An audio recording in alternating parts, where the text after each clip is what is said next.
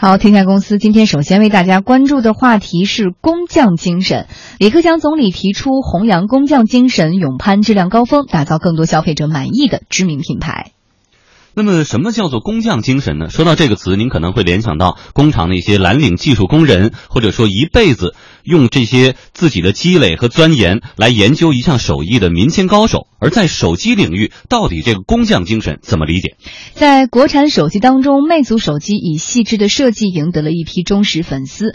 魅族科技副总裁李楠接受天下公司主持人王珊的专访，李楠独家讲述了魅族对于工业设计的不断追求。然而，令人意外的是。专访的话题是从另一位主持人的手机开始的。每天跟我搭档的男主持人叫做王强，然后他在用魅族。他刚才跟我大概聊了一下，他觉得他眼中的魅族，他选择魅族的理由特别的可爱。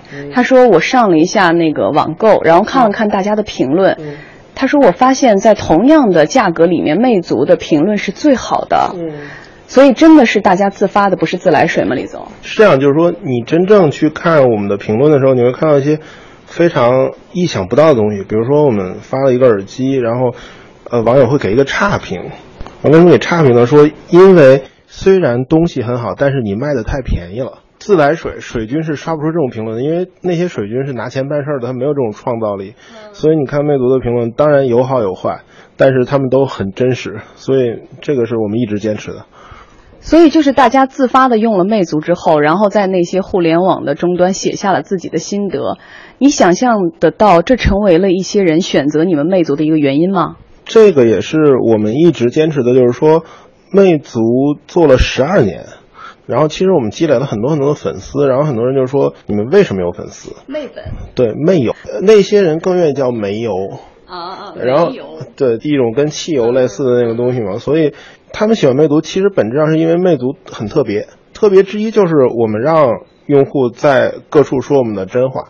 哪怕是我们做的不好的地方，魅族可能是中国第一个手机品牌里做道歉营销。我们一旦做错了，我们不是说哎我们怎么糊弄过去，而是说我们就真正站出来说对不起，我们做错了，我们有什么样的补偿给你们什么的。然后特别有名的有两件事，第一件事是我们很早很早做第一台智能手机叫 M 八的时候，那个手机其实它的屏幕的触摸是会失灵的，所以呢我们出了一个 M 八 SE，那么我们给所有的 M 八的用户做了一次换机。然后那个就奠定了魅族的口碑。然后还有是另外一个很小的事儿，就是说我们给用户送耳机，那个耳机其实也不贵，它有一个耳机棉。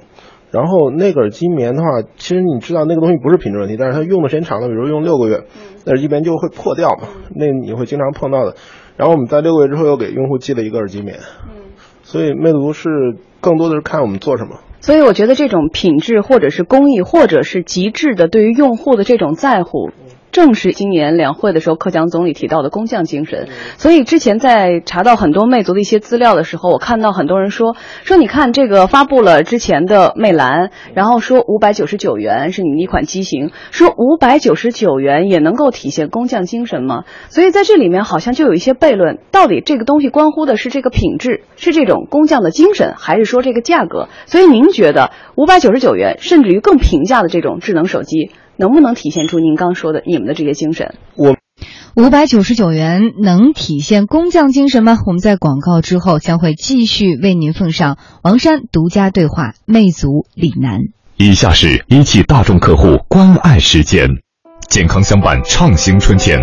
五月一日至三十一日，一汽大众春季关爱活动倾情开启。活动期间只需半价即可尊享原厂二百八十元空调养护套餐，如进店维修保养仅需九十九元即可换购。更多空气清新优惠套餐邀您体验，数量有限，先到先得。详情请咨询一汽大众特需经销商。一汽大众服务严谨就是关爱。好，接下来请您继续收听天下公司主持人王山专访魅族科技副总裁李楠。我们做便宜的手机其实是最近两年的事儿，以前我们一直坚持我们要做最好的手机，所以其实我们的价格是在两千五百块钱左右的。后来我们说我们要做魅蓝的一个原因，我们叫它青年良品，就是我们觉得中国千元机市场实在是产品的设计和品质太差了。那么，中国的年轻人其实没有选择，所以我们做魅蓝的 slogan 就定成青年良品，就是说我们要为年轻人做好东西。所以这个其实是比一个很贵的手机做的很好更大的挑战。但是我们手机的硬件的工程师在这方面花了很多的努力，就是我们魅蓝手机的第一二代是塑料的外壳，它的那个壳的工艺其实跟 iPhone 五 C 是一模一样的。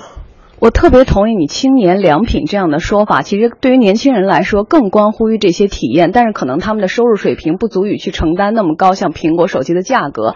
但是您说到，其实没有更好的选择，我可能觉得代表广大的这个消费者来说一句：难道真的是这样吗？我们看到，尤其是这种切远机，在中国市场反而竞争非常的激烈。就像现在新出炉的一份结果显示，现在卖的最好的手机的品牌，第一是华为，第二是小米，第三可能是 vivo，然后像三。三星、苹果排到了第四、第五位，所以说，其实应该说，呃，智能手机市场甚至于千元市场，应该是一片红海吧？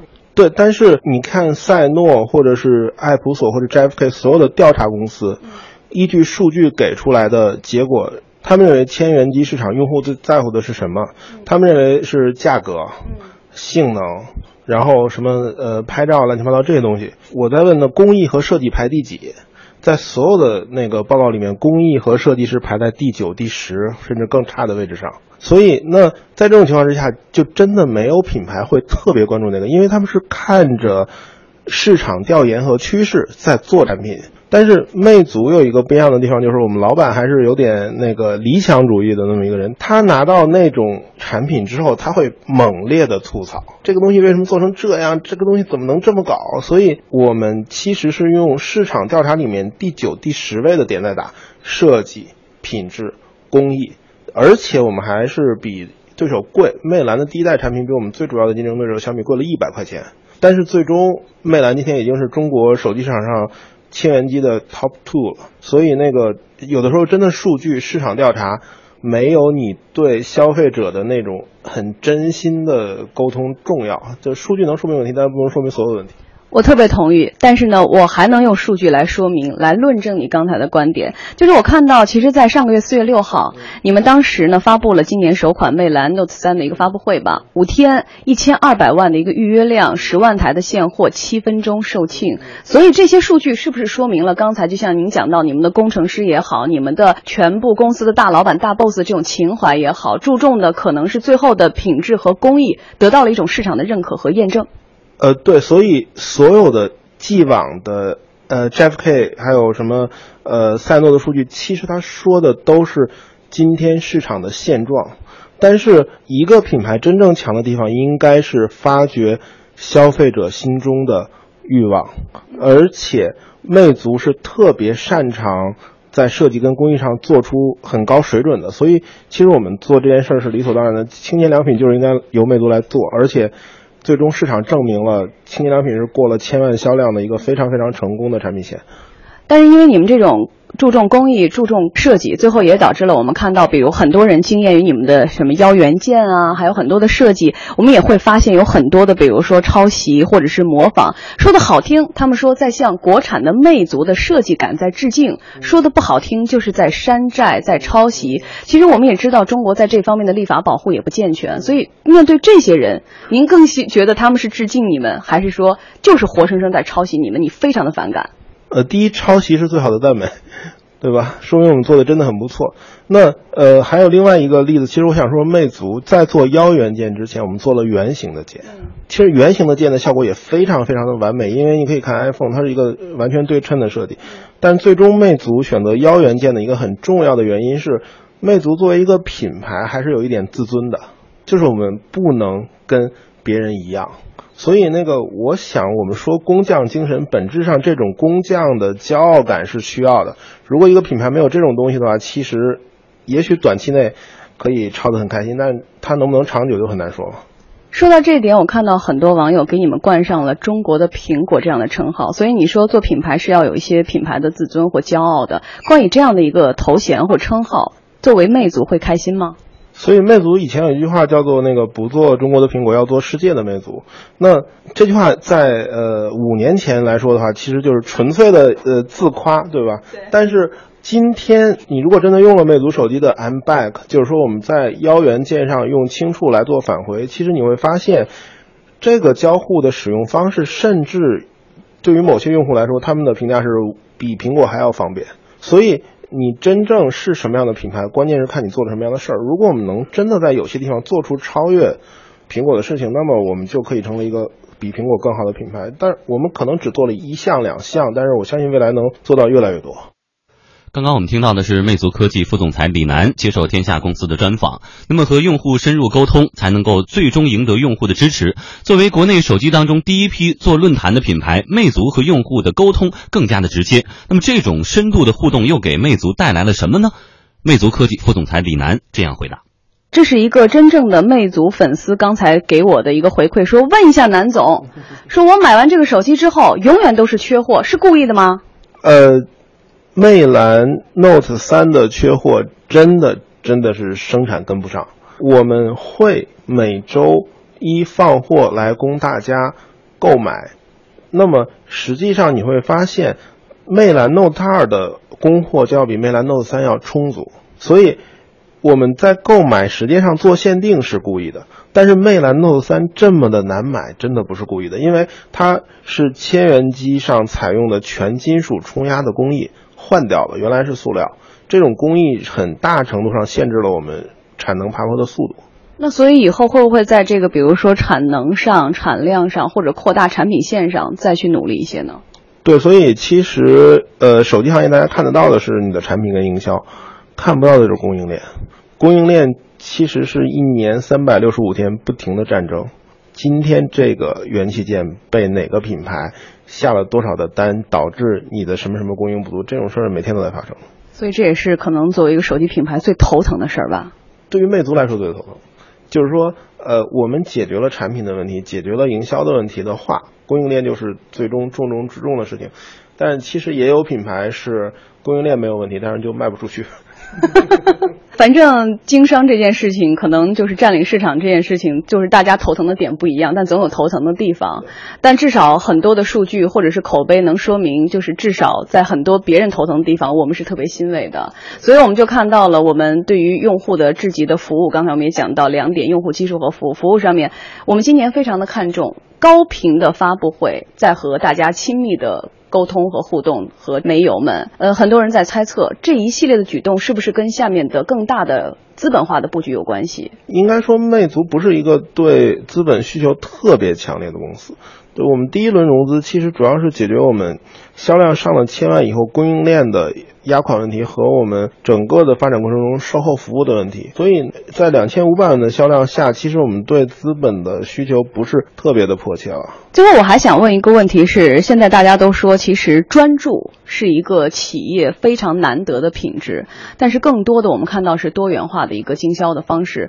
呃，魅族其实大家更熟悉的是手机高端的，比如说 Pro 中端的 MX，然后低端可能子品牌是魅蓝，但是其实我们也做了很多很多的。其他的东西，比如说平板，比如说智能电视，比如说可穿戴的设备、手表，所以全产业链的布局也是我们接下来的一个方向吗？呃，是这样，就是说小米是自己做了很多，然后乐视呢也是，但是那个我们发现，第一硬件是没办法赢家通吃的，然后。最牛的人占到百分之二十或者三十的市场份额，他到天了。然后第二呢是，其实专业的事情，专业的人做反而能做得更好。所以当那个小米这些品牌他在自己做自己的硬件的时候，我们的问题是他们的对手呢？他们的对手往往做得更优秀，因为他更专注。他们的对手哪里去了？然后我们就开始找啊。所以我们发现几乎所有的品类都有一个。做的更专注、做的更好的品牌被打压了。魅族的办法就是说，OK，那你们和魅族一起，把好的产品卖给消费者。所以这就是魅族的 Connect to 魅族。我们接入了很多很多的智能硬件设备，让很多的特别优秀的创业团队起死回生。所以接下来我们也是会全品类的布局，这也是我们的发展的思路。对，所以魅族永远会提供跟竞争对手一样丰富的品类。但是它永远都是最专业、最专注的团队做出来的最好的东西。也许不是魅族做的，但是我们不 care，我们 care 的是消费者能不能拿到最好的东西来构建它最优的生态，为大家提供最好的产品、最好的服务。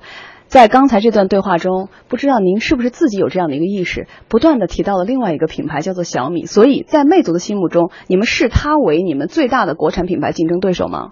分两方面说，如果你要说硬件生态，那么我们的对手就是小米，因为它布的最大最全，价格最有杀伤力。那我们得照顾被小米打压的优秀的硬件团队。但是你要说智能手机，那我们的对手不是小米，因为我们的设计工艺和品质这方面的优势不能拿它来做比较。智能手机的对手是谁？其实我们看到的是，魅族转化了非常多的三星的用户，但是最近几个月苹果的转化率在提升。然后我们还把很多的，因为魅蓝嘛。他把很多的以前中华酷联的那些运营商主导的千元机时代的用户给转化过来了。您口气很大呀，这一串好像就说到了很多的品牌，得罪了很多的品牌。中华酷联这几个品牌里面，其实现在只有华为还风头很好，但是剩下那几个已经不行了。他们提供的产品靠着运营商补贴给用户使用过之后，用户会产生很多的抱怨跟问题，那么他们一定会消费升级，寻找更好的品牌。你们怎么会通过什么方法收集到这么多一线你们真正没油的这些新生，然后来改良产品？呃，实际上，魅族最早是手机行业里做论坛的，所以呃，而且更有意思是，我们的黄总公司的创始人在论坛里面就是一个管理员，所以本身从公司最高层和用户之间就是通过论坛直接交流的。那这个习惯延续下来之后，今天魅族所有的产品团队的管理人员都必须。跟我们的用户做互动，当然今天的互动有可能不在论坛了，因为他会跑到微信、微博、知乎这些地方去。但是这个要求是必须的，像我每天也在回用户的微信，找我要 M 码，我说那个你再等等，我这的 M 码也都发光了。那你好忙啊，在乎每一个人的声音，呃，说好听了是在乎，说不好听可能也会真的增大工作量，而且会在选择方面，呃，定位方面，是不是也会做决定的时候会更麻烦一些？两方面，就是一方面是数据，所以我其实 GFK 啊或者易普所的数据我们也，但是一方面是一线的炮火，就是说你坐在指挥部里看数据的时候，你的判断也仍然很可能失误，因为数据是经过层层过滤的。那当你去到一线的时候，你会对你看到的数据有新的认识，所以这两方面都是必须的。所以让炮火来的更猛烈一些，我们可能做的产品更极致一些。好了，我们的编辑子宇在这儿已经按耐不住了，他作为男士可能问的问题跟我的切入点就不大一样了，让他来问。最近有一个咱们在 Indiegogo 在众筹一个叫 Gravity 的音箱，咱们是做这个音乐播放设备起家的，众筹这样一款音箱是不是某种程度上可以视为咱们业务一种回归呢？还是说一种拓展？您怎么来看待这个新的布局？我们跟黄总提过很多的方案，说我们要做那个笔记本，我们要做屏。平板，我们要做这个那个，因为市场很好，然后我们能多几百亿的销售，我们能多多少的利润都被毙了。黄总说的一句话就是说，你如果不爱，你就做不好。我们可以做音箱，是因为公司从上到下，很多人以前是做 MP 三的，很多人非常非常的喜欢音乐，所以从黄总到我们，我们都是真的爱，所以我们可以做。